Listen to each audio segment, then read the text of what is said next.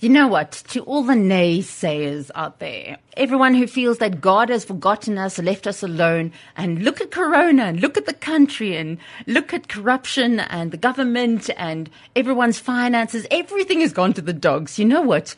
In spite of it all, we serve a faithful God, a loving God, a good God. And I can prove it with your testimonies. We asked our listeners, we asked people on social media as well. So what happened to you that was good because of Corona? Because this happened in the world, what happened in your life that actually turned out for the good? Maybe you were surprised by what God can do in your life. Tell us, please. Well, here's what you had to say. Hallo Janine, hallo almal. Ek um, ek is regtig waar vandag opgewonde. Ek um, ek het 'n dankbare hart hierdie lockdown tyd of sal ek sê genade tyd het vir my regtig waar baie beteken. Dit het vir my groot verandering meegebring. 'n Restaurasie van my huwelik. Ek is 18 jaar getroud. Ek het 'n kind van 12 en ons is maar baie goed versteur. En hierdie tyd het mens basies gedwing om mekaar in die gesig te staar en deur mense goed te werk en dit het soveel beteken vir my dat ons hierdie die 19de November ons huweliksbeloftes in mekaar hernie het. Ek het 'n 'n pastoor gesien en ja, so 'n bietjie raad gekry in hierdie proses en hy het vir my gesê Anne Marie, jy het die sleutel. Ja, ons vrouens sit met die sleutel. En ek het regtig vir hierdie sleutel positief aangewend en soos wat die Here 'n ark gebou het en 'n deur gekap het in hierdie ark het ek ingegaan en ek het gebruik gemaak van al hierdie beloftes en al die voorsiening wat binnekant hierdie ark was.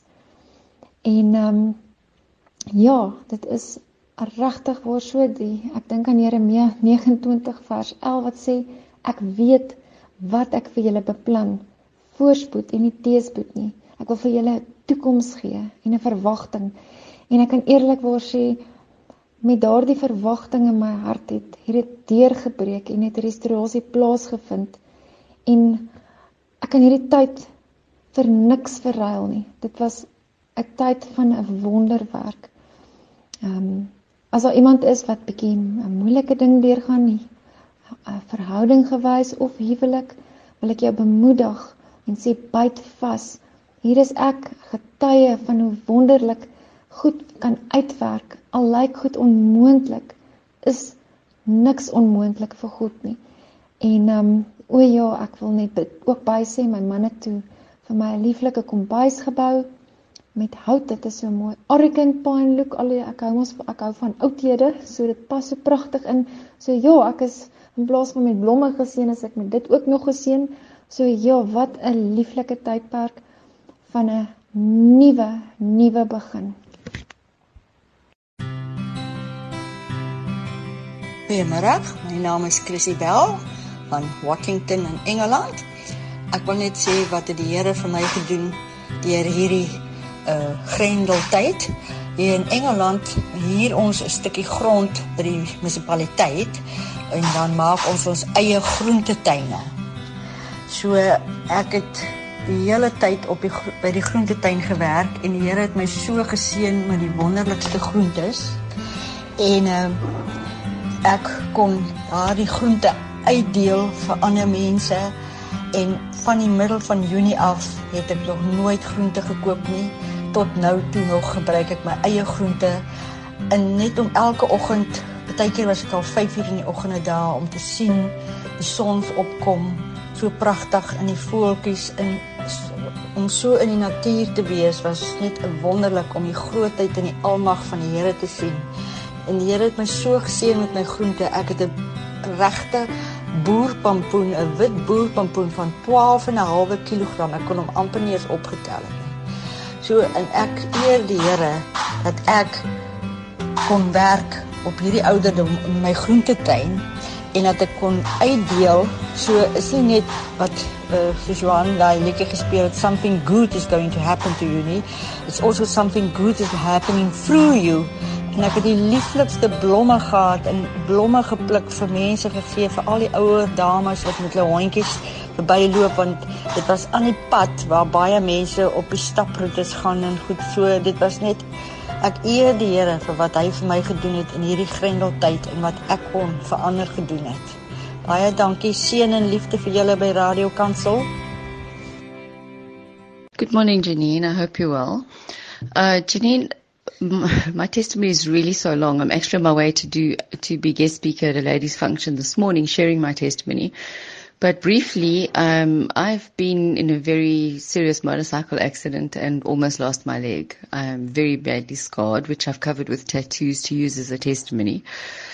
Um, my bladder was removed 12 years ago, and I'm the longest surviving patient in South Africa with a neo bladder, which means my bladder is made from my intestine.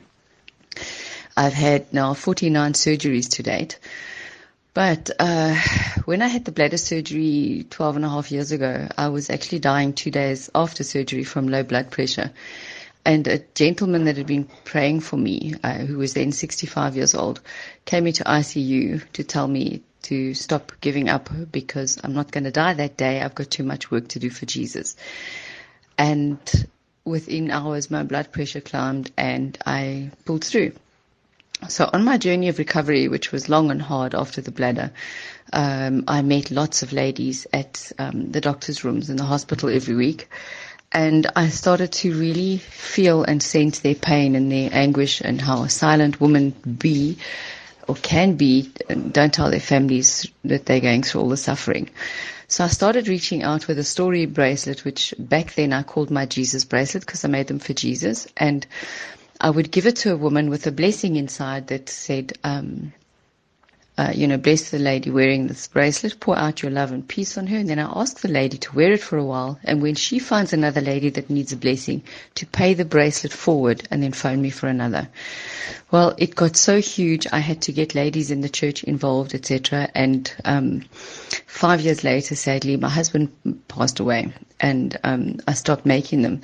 But during COVID, God prompted me to make them again. So I asked for confirmation. I got the confirmation and I started making them. And through these hard times and things that people are suffering after COVID, ladies are actually reaching out with the bracelets. Um, but yeah, there's much more to my story than just this. But God bless Janine.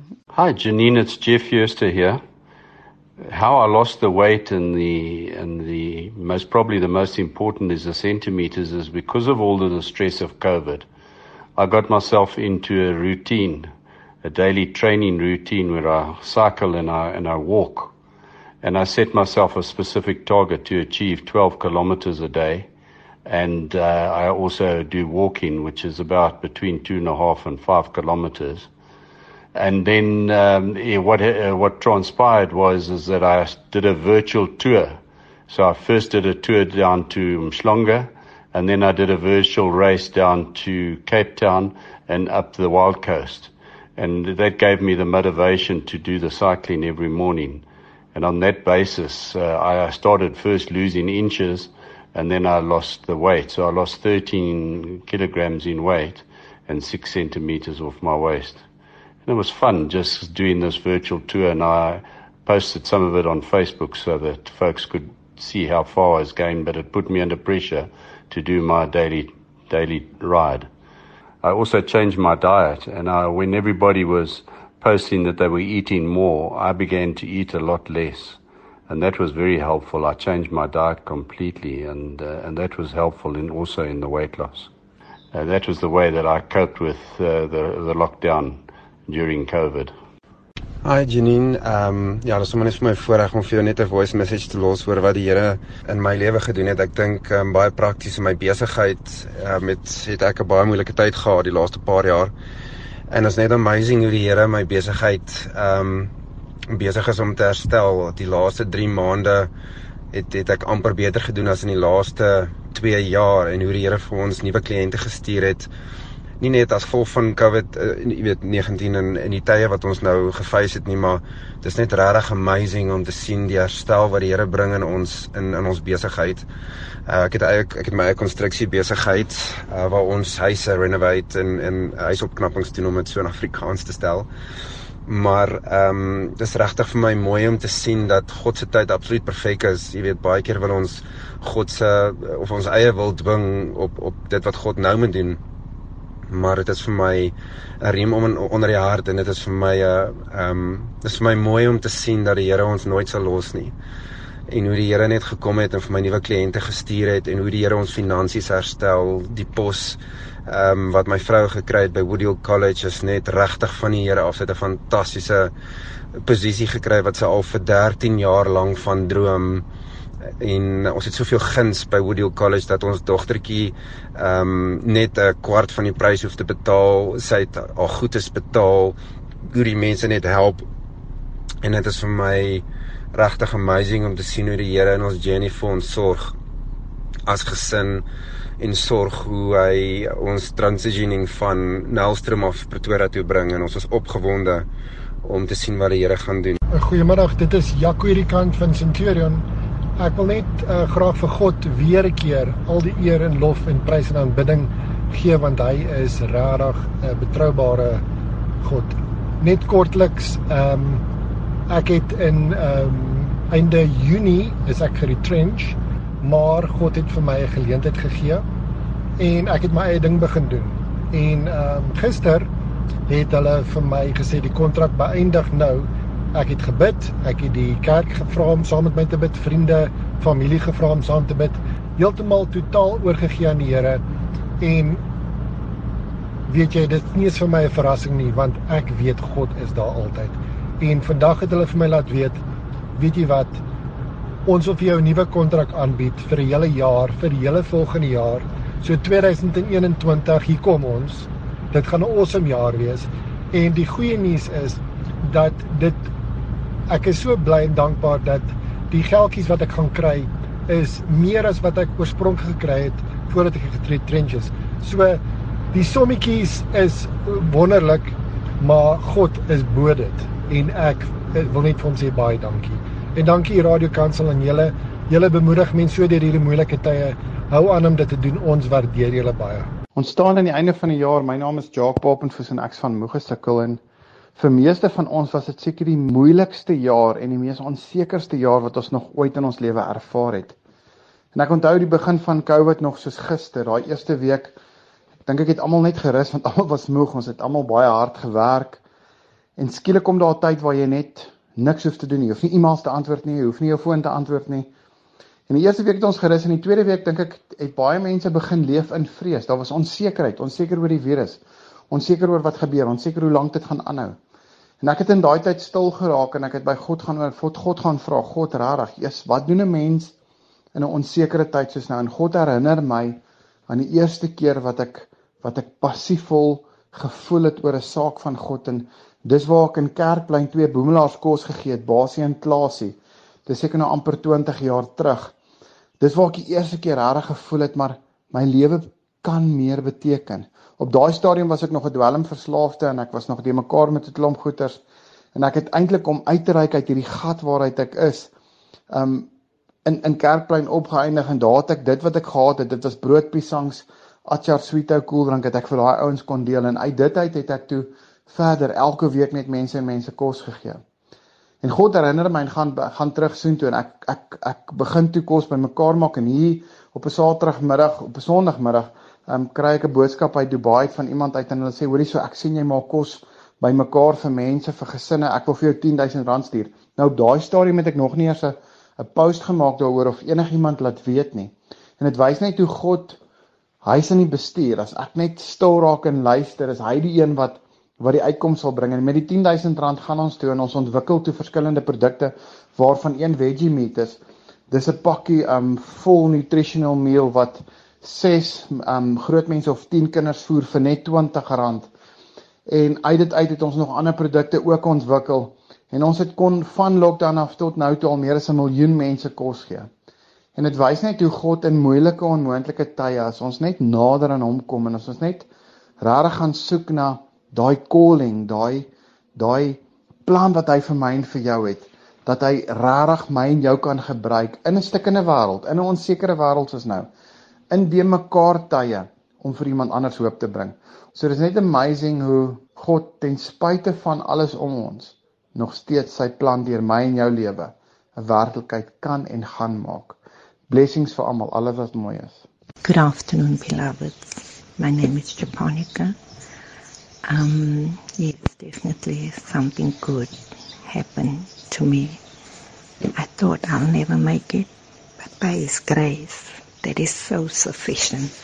I've made it this far. I've been so sick, diagnosed with multiple cysts on the liver, and uh, but His grace, His grace, His grace.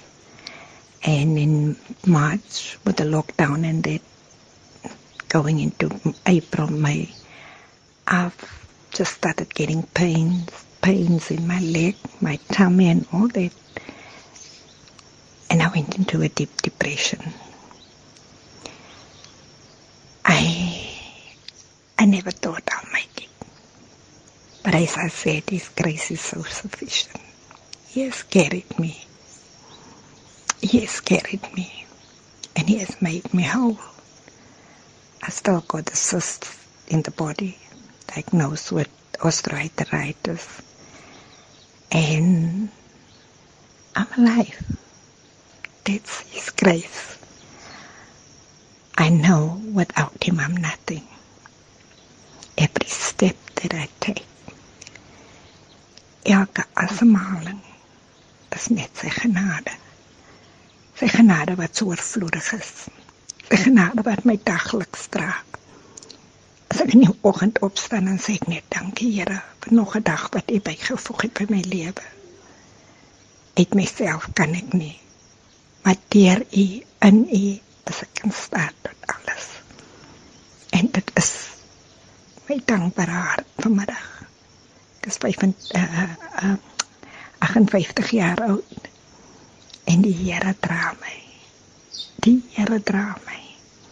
Mag die Here elke luisteraar seën. Mag die Here julle seën by Radio Kansel. Mag dit genade wat so oorvloedig is vanmiddag oor julle gaan. Sy genade wat nie perke het nie. Hy laat sy reën oor ons almal. Sondaars en gelowiges. Sodat die son ook skyn oor almal. Wees bemoedig vanmiddag. Skep moed. En laat ons hierdie jaar goodbye sê, wetend dat die totsiens al die slegte dinge verbygegaan. As ons op die 31ste Desember staan en terugkyk en ons besef dat uit onsself uit dit kon ons dit nie gedoen het nie. Want dit was 'n moeilike jaar. As niemand wat kan sê 2020 was nie 'n moeilike jaar nie. Wees geseën. Amen. Hi, my name is Judith Somhlaba. I'm from the Eastern Cape. I've been living in Gauteng for the past 10 years, working as a freelance vocalist. I recorded my album this year, beginning of the year, and we couldn't continue with anything because uh, coronavirus came and we were locked down and all that and all that. But then that gave me a chance to go back home in the Eastern Cape to look after my mother who was critically ill. She had stroke until she got better. I also fixed a house um, and I also started a business. I uh, was selling uh, winter coats. I'm still continuing with the business even now. Now I'm selling summer clothes. But it's doing very well. Those are things that I, I wouldn't have discovered if it wasn't for lockdown because I was wrapped around uh, running after gigs and trying to make it in the music industry and all that stuff. I've even started planting vegetables, um, and that also is something new for me. I'm like it's it's some some kind of I'm I'm having some kind of a fresh start in my life. I'm doing a lot of things that I never had a chance to do. I've had a chance to restart, uh, rewind everything that needed my attention. So, um, for me, lockdown brought a positive side more than a negative side.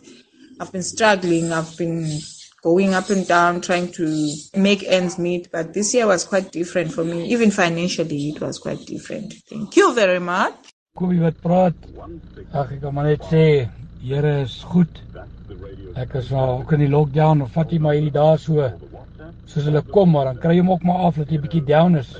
Ek is hierdie dag bietjie lekker down en kry myself jammer.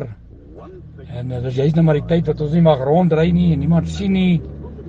En uh, ek hoor maar net 'n 'n motorhoeder by die hek en daar trek die kar weg. So ek by die hek gaan sien ek hulle het vir my 'n uh, 'n dood jouself braaipakkie afgelaai iemand. 'n uh, sakkie charcoal, firelighters en 'n boks ribbetjies. Uh Here het dit voorsien. Met my daai hy laagte uit opgetel. Nou 'n lekker braai en dit was 'n regte verrassing en ja, Here is net goed. Amen. Goeiedag. My naam is Kobus Jooste van Eldorein in Pretoria. Graag wil ek my getuienis met u deel van 'n wonderlike belewenis waarmee die Hemelse Vader my tydens die inperkingsperiode geseën het. In Januarie 2020 het ek vir my doktorsgraad in die profetiese bediening geregistreer met die rol en doel van die profetiese bediening in die laaste dae as tema. Hiermee saam het die Hemelse Vader vir my gewys dat hy 'n buitengewone ding met my gaan laat gebeur in 2020. Toe die inperking aangekondig word, kon ek nie verstaan hoe sy belofte sou manifesteer nie. Ek het begin skryf al my teses met die projeksie van die Bybelse profete se bediening en boodskap op die bediening van die profete in die laaste dae. Met die krag en insig wat ek van bo ontvang het, was my teses reeds in die einde van Junie maand voltooi en het ek dit ingestuur vir assessering. Teen einde Junie het ek terugvoer gekry dat ek my doktorsgraad met lof verwerf het. Ek wil graag alle eer en dankbaarheid aan die Hemelse Vader bring vir hierdie buitengewone seën wat ek ontvang het van hom tydens 'n tydperk wat die hele wêreld ingeperk was. Baie dankie dat ek my getuienis met u kon deel. Die getuienis van Jesus Christus is die gees van profesie. Amen. In July 2016, my brother and I start our own Christian Instagram account with the name Reformed by Christ. We thought that this would be an easy way to share the gospel, to share the good news that Jesus Christ saves all across the world because that was Jesus commanded us to do when he said that we must go out and preach the gospel all across the world. Now, since July 2016, when we started this page, up until March of 2020, we grew this Instagram account to 120,000 followers. Now, from March all the way through to June, this account jumped to 200,000 followers. This just shows that people wanted to hear the gospel. People had a hunger to hear the gospel during lockdown. Since then, our Christian Instagram account grew from 200,000 followers to 200 and 70,000 followers. Now, we use this lockdown time to create amazing content for our social media platforms, and we also use this time to start our own church called Reformed by Christ Church. We started this church in Kempton Park, and our first services were held online during the lockdown. Now, you might say, how do we get time to make all of this content for our church as well as the Instagram? Well, we study at the University of Pretoria. We are second year students studying theology, but our classes have moved online. So this gave us the perfect opportunity to preach the gospel on Instagram and to also focus on building a church that is focused on moving for Jesus. Now, what this just shows is that no matter what we are facing, no matter what we are going through, we can use any situation for good and God can use that situation for good. God can turn that situation around for his glory. So no matter what's going on in the world, no matter what's going on in South Africa, we need to be a light, no matter where it is, if it's in our community or even if it's online. So we really want to encourage you through uh, what we're saying here today, no matter what you're facing, use it and God can use that situation for his glory. Hi everybody, I just want to share a testimony how we did mission work and ministry work during COVID lockdown. I'm Mike Lotter. I'm the Jesus Film Coordinator for Campus Crusade for Christ South Africa. Uh, to make a long story short, in January we came up with a new strategy how to drive the Jesus Film resources in South Africa. And in March, when we saw COVID is coming closer, we took the digital resources and came up with a strategy that we suggested to the Jesus Film teams in South Africa to use um, while in lockdown. So it, it went very well and it was a good alternative. And Campus Crusade for Christ adopted this strategy as well. Then our C region, the Southern and Eastern Africa region, uh, also adopted this and included it into the Hope 2020 project. So the whole Hope 2020 project was driven in most of the Africa countries sub-Sahara with with great success and we had a revival in the digital world where over 4 million people decided to become followers of Christ and they are busy following up on those people and discipling them with digital groups over WhatsApp and email. So that that's an amazing alternative ministry that we came up with and, and all glory and, and, and praises to God. We also then uh, started with a strategy where we broadcast the Jesus Full material on TBN Africa with a WhatsApp follow up number that drive people to digital discipleship material. We also were very fortunate to have the Jesus film on DSTV catch up and video play, Vodacom video play. And then we, because of all our activities, we were chosen as the number one country that the Jesus film is going to use as a launching pad to launch the Jesus Form digital uh, strategies into Africa. So we're very, very proud of that. And then uh, Natasha, she's my wife, she's in charge of the Magdalena Women's Strategy. And she started hosting a Zoom Facebook Live weekly uh, sessions where she worked through the video clips of uh, Magdalena and Rivka and up to now she's got they've got over 4,000 views uh, on those Facebook videos. And then we also started a project with a Bible distributor in South Africa. We've also printed 110,000 Jesus Form QR codes at the back of Bibles that's going to be distributed. So it's amazing what the Jesus Film did as an alternative uh, for missionaries and uh, uh, giving them resources to carry on in lockdown um, and not to stop uh, mission work and evangelism and discipleship. We're just going from strength to strength and looking forward to 2021. Amen. Hi, this is Priscilla. You know, during lockdown, we just saw how good God was. Our church decided that we having drive-in church. So we had the stage outside, the musicians up there, the pastor would preach from there, and you'd come in your car, park, if you wanted to stand outside and worship outside and bring your camping chairs and sit outside. That's how we had church during the whole of lockdown. And God has been good. He's been faithful. And you know, even for me, my family and I, during lockdown, God even provided that we had increases in our salaries and that we could have more than enough food.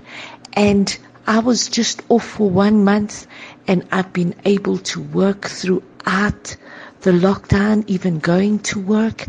My son could work at home and then he's now back at the office again. But God has been good.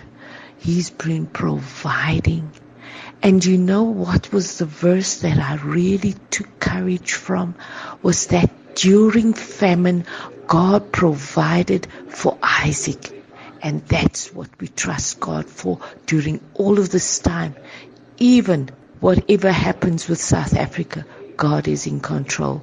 Thank you. So we had uh, many things happen. The first thing was the day of lockdown, the Lord reminded me of a dream that I felt stuck which was an explanation of lockdown to me, and it gave me peace with lockdown.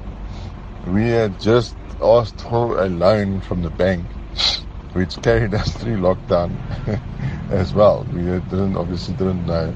My uh, wife's uncle and aunt, they um, had done the same thing. They had a loan and they didn't realize that it had been given to them. And then uh, when the lockdown came, they obviously the Holy Spirit led them to look for it, and then they found the money, and it was also very useful for them during the lockdown. And then during lockdown, the Lord showed me this. Uh, I watched the Word, you know, and I, I got a revelation about Joseph, and. Um, I went and I looked at all my dead clients, the ones I thought I'd never get business from again. Just like Jacob thought uh, Joseph was dead. And uh, yeah, and I got actually a better deal than I've ever had uh, from which was really my main client. Yeah, and then all of a sudden uh, I got a contract with a retainer and all kinds of things. So I had a lot of good things happen during lockdown, if I'm honest. I mean, miraculous things. So yeah, totally praise the Lord for His mercy and grace. Hello, this is Cheryl speaking. The Lord has been so good to us. 2020, I lost the one job in March, and the Lord has really blessed us, and we've had more than our needs, and we've been able to share with others, and so many things. Praise the Lord. And what's wonderful is knowing, okay, so in money, the pocket is not full. 4,600 rand down. But just knowing that He will never forsake us. And not having any worries, looking at the flowers, looking at the birds, where the Lord says, Look at the birds. They don't store in barns, but your Heavenly Father takes care of them. And that is just an encouragement for me. And looking outside my window at the flowers and how beautiful they are. And the flowers are be- dressed better than King Solomon and all his glory. And all glory to God. Good morning, Janine. Thank you for allowing me to share my experience of the lockdown period following the corona outbreak. I have been on an amazing journey of gratitude for the past two years and during lockdown was able to pen my fifth book called The Book of Blessings. I finished the book within six weeks, where it normally takes around 18 months to complete a book. This book is very relevant for the times we are living in at present, and I believe it was inspired by the Holy Spirit. Apart from this positive outcome, I was also able to complete no less than six new paintings and have sold two via online auction sales. So indeed, this period in my life has been very productive, thanks to God's goodness. I've been able to spend special times with the Holy Spirit and have a more intimate relationship with Him than ever before in my 56 years of serving God. I have also been blessed to spend such quality time with my husband of 45 years. So thanks, Mrs. Corona. God has been good, and within negative times, there are so many positives if we only look deeper and focus on God. May you all be blessed as you start seeing the many, many gifts that God gives us every day. Hallo Janine, ehm um, Trevor hier. So ons storie van hoop tydens lockdown. Ons is voltyd sendelinge vir die wat luister. Ons bid al geruime jare dat ehm um, die Here vir ons iemand sal stuur op ons pad wat ons sal borg met diesel. Ehm um, want ons werk nie net in Noord-Botswana nie, maar wanneer ons in Suid-Afrika is, werk ons in Suid-Afrika. En ehm um, Tydens lockdown verloor ek ook so tussen 4 en 5000 rand van my maandelikse ondersteuning vir die bediening. Maar tydens dit kom stop daar 'n man by my by ons huis die oggend en hy kom sê vir ons hoor hierso, hy weet van ons en ehm um, die Here seën sy besigheid soveel. Hy skus hy deel met Bulk Diesel. Ehm um, en die Here seën hulle besigheid so baie dat hy wil teruggee vir die koninkryk. En van daai dag af bless hy ons met gratis onbeperkte diesel vir ons bediening, vir ons voertuig. Ehm um, en so kom maak die Here die geld wat weggeval het op. En ek wil net almal encourage dat wanneer ons bekommer, die Engelse woord is worry, dan sê ons ons vertrou nie God nie. En God sê in Numeri hy's nie 'n mens wat kan lieg nie. Dit wat hy sê hy sal doen, dit sal hy doen. Sy beloftes is ja en amen vir die wat hom liefhet. So mag dit tot opbou wees vir wie ook al luister vir wie ook al dit moet hoor. Bless julle. Bye. Middag julle, hoop dit gaan goed. Is Jolandi van wel, Bas Elspark, maar nou is dit van Witpoort, Bommerandstad, Noordwes. Ja, die Here was vir ons in hierdie jaar. Almal het COVID was nie vir my 'n slegte jaar nie. Ehm um, ek het op die Here gefokus en die Here het hierdie jaar deure oopgemaak. Ek het eerstens het ons in die bediening 'n pos gekry waar ons 'n gemeente kan gaan weer op die voet kry. Ons huis is verkoop in 'n rekordtyd en 'n rekordprys, want niemand gedink het dis die prys wat ons sal kry nie. Ons het 'n nuwe plek gekry vir 300 000 rand goedkoper. Die Here, ek het gevra Here, U is ons voorsien oor ons weet dit. Hy gee vir ons hierdie plek wat twee plotte is met 'n pekaneetlading, vrugtebome, my hartsbegeerte, perskesdrywe, alles. En ons is so gelukkig. Vandag is my laaste dag by wel laaste werkdag by die werk. Ek het bedank sodat ons kan aftrek uit Gauteng uit Noordwes toe en daar gaan siele wen vir die Here. So ons is baie baie excited. Die Here was goed vir ons hierdie jaar. Ehm um, wanneer ons terugkyk kan ons net sê dankie vir die Here se beskerming elke liewe dag ook in ons lewens vir sy voorsiening en sy genade. En ek wil net weer eens sê, hy hou sy beloftes. Hy het ons Matteus 6 gegee om te sê as jy eers jou koning koninkryk soek, sal hy vir jou alles gee wat jy nodig het. En dis iets waaraan ons elke dag moet vashou en ons moet Spreuke 3 uitleef en hom vertrou volkome en alles ons planne aan hom bekend maak, dan sal hy ons ook op die regte paai lei en ons baie gelyk maak. So ja, dit is my getuienis hoe goed die Here is. Ek kan nog baie praat, daar's nog baie dinge, maar dit is die grootste goeters. So ja, geseënde dagie vir julle almal by Kansel en mag 2020 ook 'n fantastiese jaar verder wees vir julle in hierdie laaste paar maande. Ek is so geïnspireer deur Shaal, hulle almal wat gemeentes begin het en hoe die Here hulle gebruik. So awesome. Geseënde dagie vir julle. Terwyl